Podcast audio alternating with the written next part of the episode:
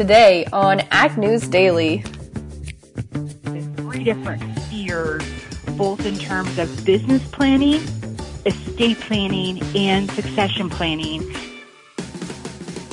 Good afternoon, ladies and gentlemen. My name is Delaney Howell, one of the hosts for the Ag News Daily podcast, joined by my co-host Mike Pearson. Mike, it is not a sunny day out today.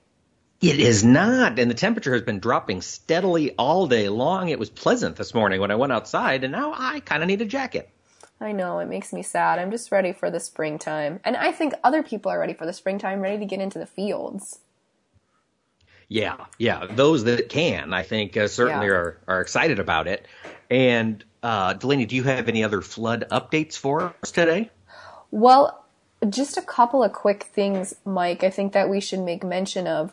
You're planning at this point in time to head over um, tomorrow to an event being held in Western Iowa. We've seen former Secretary of Agriculture Bill Northey, who's now, of course, an undersecretary. He's traveling to flood impacted areas, kind of giving his update on on the flooding and, and where that sits um, we're going to see i think he's with an, a couple other folks too but really they're going to try and put together some preliminary damage estimates here for us. Yeah, yeah, and I think you know, in the Secretary Undersecretary Northey's case, just to get eyes on it, you know, it's great to have uh, have folks from D.C. You know, Bill is a, a friend of the podcast and just a great guy. I'm glad he's making time to come back, see the farms that were devastated. Today, he was down in Missouri. He met with uh, Blake Hurst, who's the Missouri Farm Bureau president, and Jason Kurtz, who's on the board down there and uh, Chris Klenklen, who is the deputy director of Missouri Ag. And then he teamed up with Mike Naig, the now Iowa Yes. Secretary of Agriculture, and was in Sidney. And tomorrow they will be in Malvern with uh, Senator Grassley, potentially uh, new Congresswoman Axne, and Mike Naig again. And that is at 1.30 in the Malvern Community Center for those of you in Western Iowa. Um, I don't doesn't look like you have to RSVP. i think we I- do as media but i don't think other folks do Well, right. I, I mean, our listeners. I think you can just show up at the Malvern Community Center at 1.30 and uh, you know get your thoughts in with uh, with Bill Northey. Yep, I think that is right. And I shared a couple of pictures on our Twitter page at Ag News Daily. I'll share them on our Facebook page later this afternoon as well. But these photos still don't do justice for really the effects. I mean, I think I mentioned it the other day on the podcast. I shared a photo of a grain bin that had split open and the smell was just putrid. I mean, it, you you don't even have to step out of the car and you smell it and so we still continue to think of those folks in our thoughts and prayers. Absolutely, absolutely. You know, it's too bad, Delaney. The internet doesn't have scratch and sniff yet. Maybe someday. I bet. I, I I don't know what that would take. One of these days. You think so? Maybe. Oh yeah, I'm sure some nerd somewhere is working on it. That's nice. Well, you know, that's that's that's who creates these amazing things that we use every day. Yes. Not something that's in my wheelhouse. No, no, nor mine, nor mine, Delaney. But we do have an update. We've got some good news for the soybean market today, at least uh, good news for soybean bulls. China stepped back in today, purchased one and a half million tons of soybeans for shipment in July and August, and this is their uh, second major purchase this month. So, well, you know, beans are up uh, about two cents here at the close of trading, and you know, I bet that was beneficial. I think uh, anything we can get at this point, we'll take. Yeah, and you know it's interesting. China made this purchase today, when yesterday, remember you talked about uh, Steve Mnuchin heading to Beijing for these trade talks, and uh, so today China made their you know their good faith gesture of purchasing some beans. But like you say, anything that gets beans off our shores is a good thing for sure. Absolutely. A good thing indeed. Mike, I have a little bit of an update from a story that you talked about yesterday with Senator Warren, who is, of course, running or running for the uh, 2020 presidential election. A little bit from what was reported in her article in the Des Moines Register. She said her vision for farmers, especially, is quote, leveling the playing field for America's family farmers. She also said that she will plan to tackle consolidation in the agriculture and farming sector head on and break the strange hold uh, and break the stranglehold a handful of companies have over the market. She said she vowed to appoint, quote, trust busters to review and reverse anti competitive mergers to break up large agribusinesses that have become too vertically integrated and to crack down on abusive contract farming in the livestock sector. Interesting. That that last part, um, I, they didn't talk about it all yesterday when uh, the Register published their preliminary report. So I'll be interested to get the details on exactly what she's looking at there. I imagine it kind of goes back to the uh, the poultry farming issues that were discussed uh, yeah. uh, last year when they were going to make some amendments to the uh, oh Packers and Stockyards Act. Yeah, I I don't know for sure. That's just what she was talking about. So, or some of the hmm. some of the first little tidbits there. Interesting. Well, yeah, I'm glad you were able to follow up on that, Delaney. Yeah. What else do you have for t- news for today, Mike? Well, I've got uh, perhaps some good news for the broader economy. Uh, the president of the New York Federal Reserve, John Williams, was down in Puerto Rico today for some event, and he said that, quote, he is not as worried about recession as mm. some in the private sector. He said the U.S. economy is in a very good place. And, uh, you know, I would interpret that to mean that he's probably in favor of continuing the slow and steady pace of interest rate hikes. But anything we can do to keep consumer demand strong is important when we've got all of these cattle and hogs coming out of feed yards and finishing barns. Well, that's interesting. You're talking about cattle and hogs because I've got a report today that pork production is expected to edge out beef production in the United States for the first time in 2028 or by 2028, according to the USDA's long-term projections. They are expected to see 30 billion pounds of pork produced in the United States and about 29.7 billion pounds of beef. They're accounting this to increasing corn prices and lower pork prices in the first half of the decade here. And there are also incentives to decrease farrowing. However, they said with increased slaughter weights and continued commercialization, the pork industry will continue to push ahead of the beef industry. So I thought that was an interesting change of pace we could see here over the next decade. Yeah, it is very interesting. And what will really be intriguing to me, Delaney, is to watch where the hog industry continues to consolidate mm-hmm. geographically you know, Iowa's pretty well saturated. Illinois isn't a, a super hospitable place for large scale livestock production. I think we're going to see hogs continue to move north into uh, South Dakota and yeah. North Dakota and, and, parts of Minnesota.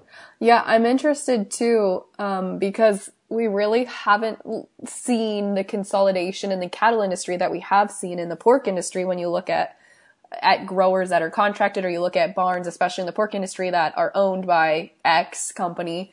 We haven't mm-hmm. really seen that in the cattle industry. And I'm interested to see if we will switch from being independent to a consolidated industry like we have in the pork industry or not. Listeners, I know we've got a lot of you out there that are cattle producers, feedlot operators involved in the beef industry. I've heard from several folks that the vertical integration that you see in poultry and in pork just doesn't quite work with cattle, both because the size of the animals and the breeding and gestation period is long enough that they can't quite justify owning the cow themselves. It just mm. makes more sense to buy calves off the market. But listeners, uh, if you're more well versed in this, give us a shout. We, would love to hear your perspective on what you think the future of the beef industry might look like, you know, 10 years from now. Geez, yeah. it'll be 2029 10 years from now, Delaney. I know. That's crazy, huh? Almost 2030. Yep. I don't want to talk about it. That will, weirds me out. Will we have flying cars? Hmm. We we gonna take some wagers now? Yeah, yeah. Let's let's lay some odds. let's. uh I'm gonna say not flying cars. I'm gonna say we'll have self-driving cars though. Oh, I think you're probably right about that. I think we're yeah, next 10 years I think that's going to be there. Now, I don't think they'll be able to make a 78 Lincoln drive itself. You don't think so? I don't think so. It's it's tough enough to drive, you know, with a person behind the wheel. well, I don't know. It'll be a whole new ball game, that's for sure. It absolutely will be. Well, what, what other news do you have for us today, Delaney? Well, the only other piece of big news I had for today is looking into the agronomic industry and looking at tools that at, could potentially be taken away if we continue to see folks misuse them or if we see some of these people outside of agriculture misusing them. We saw California award another man money here because he complained or, or filed a lawsuit that Monsanto's Roundup Ready caused him non-Hodgkin's lymphoma. The jury awarded Edwin Hardeman, who is in remission currently right now, about $200,000 in medical expenses, 5.6 million in compensatory damages, and 3.6 for past pain and suffering, and 75 million in punitive damages. So they awarded him about $80 million in this recent trial. So this is the second trial where we've seen Monsanto be held liable for uh, Roundup Ready. Wow, 75 million in punitive damages. That Yeah. is a that's a big number. Yes, that it is. I could spend it.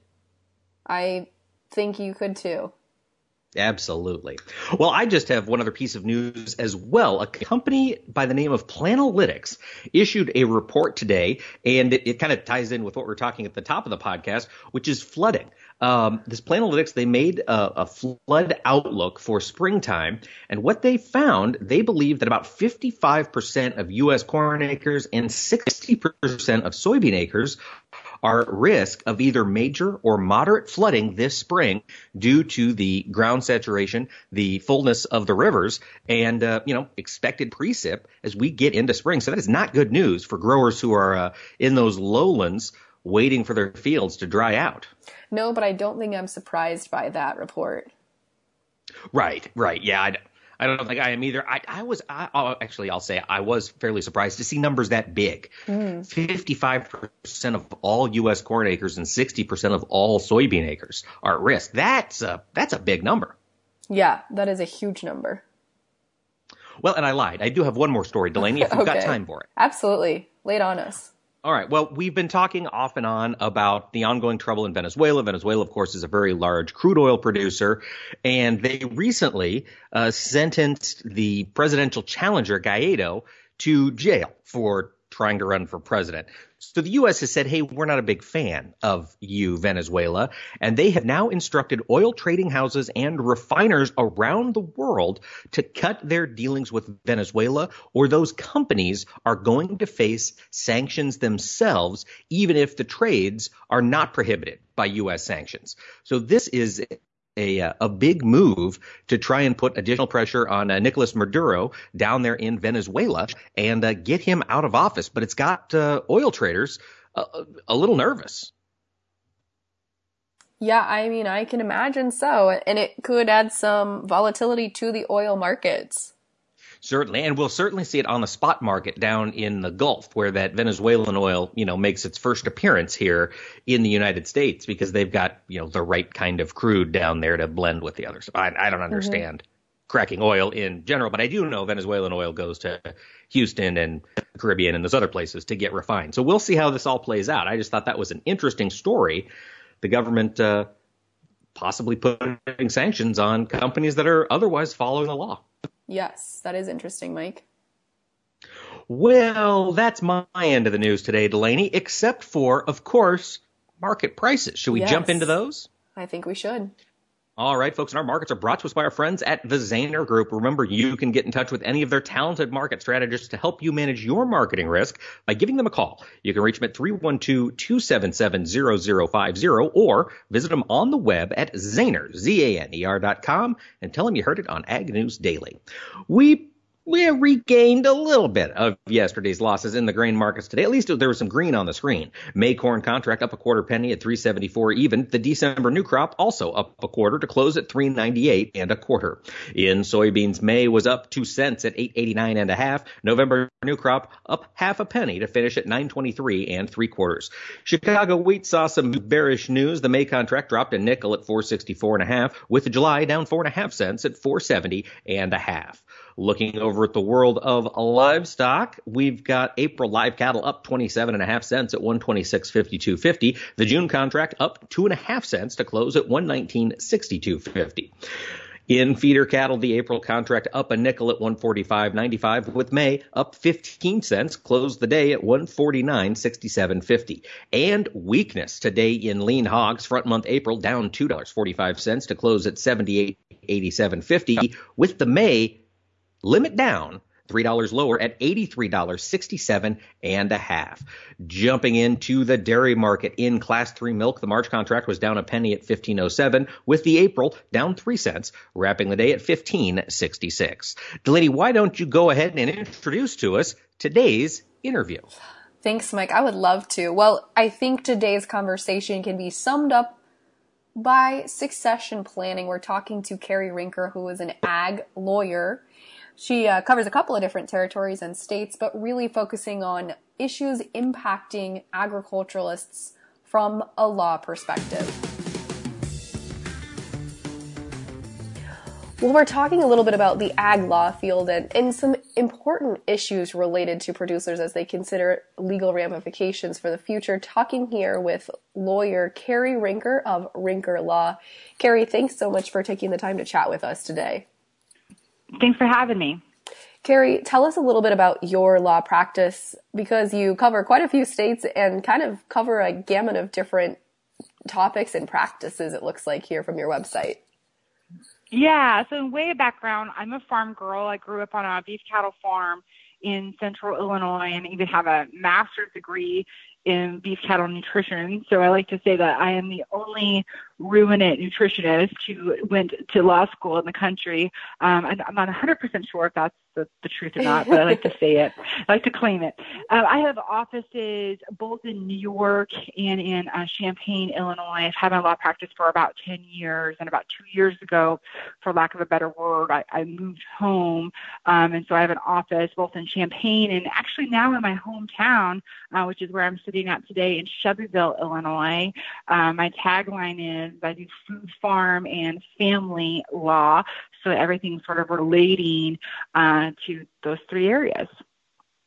Well, in farm and family law, Cari, I mean, one of the huge issues that, of course, has been vexing producers with the rise in farmland prices. Now, of course, they've set back a little bit, but planning for the future, more importantly, planning for a legacy. How do we handle this ground? How do we handle these assets? How do we handle farming heirs and non farming heirs? Talk to us a little bit about how you work with growers and families who are going through that planning. I'm glad that you brought that up. I think that it is a critically important issue in agriculture. Uh, you wouldn't believe how many farmers come into my office and um, with with no estate plan. They're over 60 years of age. Um, and no succession plan really uh, to pass the farm or the ranch to the next generation. So the way that I look at it is in three different spheres, both in terms of business planning, estate planning, and succession planning. And if you can visualize those as being three different circles, and then they all sort of overlap in the middle, uh, and I think that that's important. They're all different, but they all interact with each other. And so my biggest advice for farmers and ranchers to get the is to get the conversation going um, in one way, shape, or form. And you know, I'm not immune to this in my own farm family. I mean, I understand and I have sympathy for the fact that these conversations are difficult to have. They are so difficult to have. And and Cari, when you look at some of the farm families that you've worked with, is there any benefit to forming an LLC or a corporation? I mean, obviously farms are businesses, but many times families don't often treat them as such because they're just part of the way of life. Is there any benefit to forming an LLC or a partnership in that transitioning process? Yes, I, I absolutely agree uh, with forming some type of a business entity. You'd be surprised how many farmers are operating as either a sole proprietor or a general partnership, um, either one of those corporate forms allow limited liability. And so effectively what that means is that his or her personal assets would be shielded if there was a lawsuit. And so only the assets that are in the LLC would be subject to that litigation. Um, a, a, typical maneuver that I like to um, advise my clients on, and again, there's no one size fits all, so it's really important that farmers speak to their own attorney, is to even form two LLCs. So one um, with the land, like a holding company, and a second as the operating company that would own like the farm equipment and uh, the livestock and so on and so forth. And there would probably even either be a farm lease or a ranch lease between those two entities with a landlord tenant relationship. Now, Cari, uh, Delaney mentioned LLCs. You mentioned, you know, a, a, business unit. There's S corps, there's C corps, there's LLCs. There's a million different ways to do this. What type of considerations come into play when growers are, are when you're helping growers make that decision? Is it just something we can do with an attorney, or should we also have an accountant present? Yeah, absolutely. I, I always recommend to my clients that they work with a team of professionals, and that team hopefully includes an attorney um, who understands uh, production agriculture, also an accountant, perhaps a financial advisor, perhaps even an extension specialist or some other um, consultant to help uh, with the succession planning um, aspect of things. As far as LLCs versus corporations and C corps versus S corps, yes, there are differences among the, various choices, and it should be handled carefully. Some of the considerations that I look at would be uh, what's the dynamic of the farm family? Are they wanting, let's say, investors, right? So if there's investors and they're wanting perhaps different classes of shares, then you would have to shift more towards a corporation versus an LLC. For smaller operations um, that have, you know, let's say less than 75 members, I usually recommend an LLC because there's less administrative overhead. So, in terms of deciding what type of business entity, you have to look at both the, the short term and the long term goals of the operation. Cari, when you look at maybe just from a legality standpoint, there have been so many lawsuits, especially in animal agriculture. I mean, you look at North Carolina and you've seen nuisance lawsuits um, related to hog confinement buildings. As a producer, should I be, is there anything I should be cognizant of as I'm, I guess, moving forward in my farming operation that potentially I could face legal ramifications depending on what I do with my operation? Well, a couple things. First of all, I think that every farmer, depending on what they're doing, has a certain level of risk. Um, and that risk can be mitigated through, of course, business entities, but it can also be mitigated through insurance, uh, perhaps uh, general releases. Uh, there's other types of risk management tools that are available, maybe even terms of contracts. Um, so that's sort of step one. Uh, step two, I think is critically important for farmers to have a lawyer that they know that understands their operations and who is staying up on the law and the changes of the law to advise them if and when there is uh, a change in the law that might affect their operation. It, just a few weeks ago, I was on vacation with my family, and a farmer that I've known for years and years and years called me about an emergency. But this person is not a client. This person, you know, I haven't had a long term relationship with this person. And if I had, then I would have been able to react or perhaps even prevent that emergency from happening. So that's sort of a step two is to try to develop that relationship.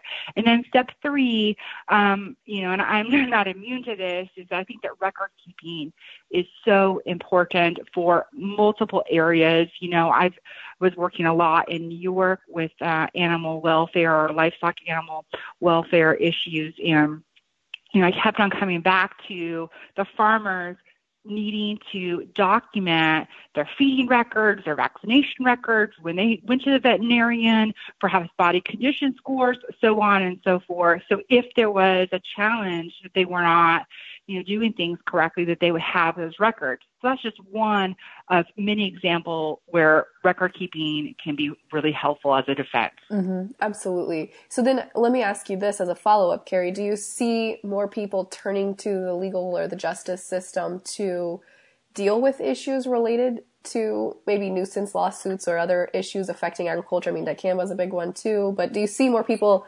using lawyers or the court systems to address those issues in agriculture? I do. I feel like our society as a whole, agriculture and non agriculture, has become more litigious. I am very excited about programs such as um, there's about 42 or so, don't quote me on that number, um, states have agriculture mediation programs that offer free mediation uh, to farmers and also neighbor landowners about any kind of nuisance or right to farm issues. I'm hopeful that as time goes on, that those types of mediation programs can even be expanded to other types of disputes. So I'm a trained mediator myself, and I'm hopeful that over the next 10 years that we'll see a trend shifting more towards alternative dispute resolution as opposed to the court system. Well, now, uh, for those of us who have never been involved in it, what what is mediation? How does it differ from the traditional court system with defendants and plaintiffs and so forth? So a mediator can, but is not always an attorney, and that's important. So there are both attorney mediators and non-attorney mediators. And um, what happens is that the mediator sits with the parties that are involved. You know, if you think about even like let's say a succession, estate and, and succession planning dispute. So you might have multiple generations that are in the same room with the mediator. And um, the mediator is basically there to help facilitate a conversation. They're not acting like a judge, they're not making a decision. That's more of an arbitrator. And so the mediator is just really there to help facilitate the conversation in hopes of reaching an amicable resolution. So some people think that two hours of mediation and everything is resolved, and that does not always work. One time I had a mediation with a farm and a town, literally, and it had six different uh, mediation sessions over a course of six months uh, before they were able to reach a resolution. But we did end up have, uh, getting that resolution. So sometimes some disputes take a little bit of time to work out, but that mediator is just a neutral third party, um, help hopefully helping uh, to get the conversation going. Cari, we've covered quite a bit of ground here in just our, our short time together, but you have a couple of resources available, and maybe if producers or folks listening want to learn more or have some specific questions, tell us about some of the resources that you offer on your website. So I have a blog. I've been blogging for since the infancy of my law practice about 10 years ago. So there's a wealth of information there. The website is rinckerlaw.com, spelled R-I-N-C-K-E-R-L-A-W dot com backslash blog. And uh, furthermore, I just started a podcast uh, with Purdue University. Um, it's called Ag Law Today. And if you go to aglawtodaypodcast.com, you'll see the various links. There's a YouTube channel. It's up on iTunes and it's also published on Purdue University's website as well. So, um, I've been chatting with uh, other professionals on a myriad of legal issues affecting agriculture. Now, with the podcast, Cari, how often is that going to be uh, published? So it is a bi-weekly podcast. I guess it's fortnightly, so it's a fortnightly podcast, and we're about 12 episodes in, so it's still a young podcast, um, but I'm excited um, for the future on that one. Fantastic. And a huge thank you to Cari for being the first person in this podcast's history to use the word Fortnite and not refer to a video game. So we're very excited about that. Uh, listeners, be sure to check that out. Follow along. Cari, you're also on social media. Where can listeners find you on, on uh, Twitter or Facebook? So my handle, I have a, both a law firm and a personal handle. The the law firm handle is at Rincker Law, R-I-N-C-K-E-R-L-A-W dot com. Um, and then the personal handle is just my name, at Cari Rincker, C-A-R-I, R-I-N-C-K-E-R. And I'm on Twitter, Instagram, Facebook. You can even Snapchat me. Fantastic. Listeners, be sure to take advantage and pick her brain as needed. She's a great resource for all of us in agriculture. Cari, thank you so much for taking the time to talk to us today. Thanks for having me again. Well, again, that was Cari Rincker there. And folks, do check out her blog and podcast if you've got questions or, you know, need some help, especially with succession planning. That's not an easy thing to tackle for any family. No, not at all. A lot of hard discussions, a lot of hard decisions come into play when you are planning the future of your farm or ranch. And Delaney, we try to bring some information to bear for folks who are looking at making hard decisions about agronomic, mm-hmm. economics, about technology, and all that sort of stuff by our interviews here on the podcast. If listeners have missed one or two episodes, where could they go to hear them again? Absolutely. Well, we are first and foremost on all podcast platforms, iTunes, Google Play, Stitcher, etc. You can also listen to them anytime. Maybe if you're at work and want to catch up on a few episodes, head to globalagnetwork.com slash agnewsdaily. You can check out not only our great podcast, but you can also check out the great podcasts that we have as part of the Global Ag Network. Mike, with that, should we let the people go? Let's let them go.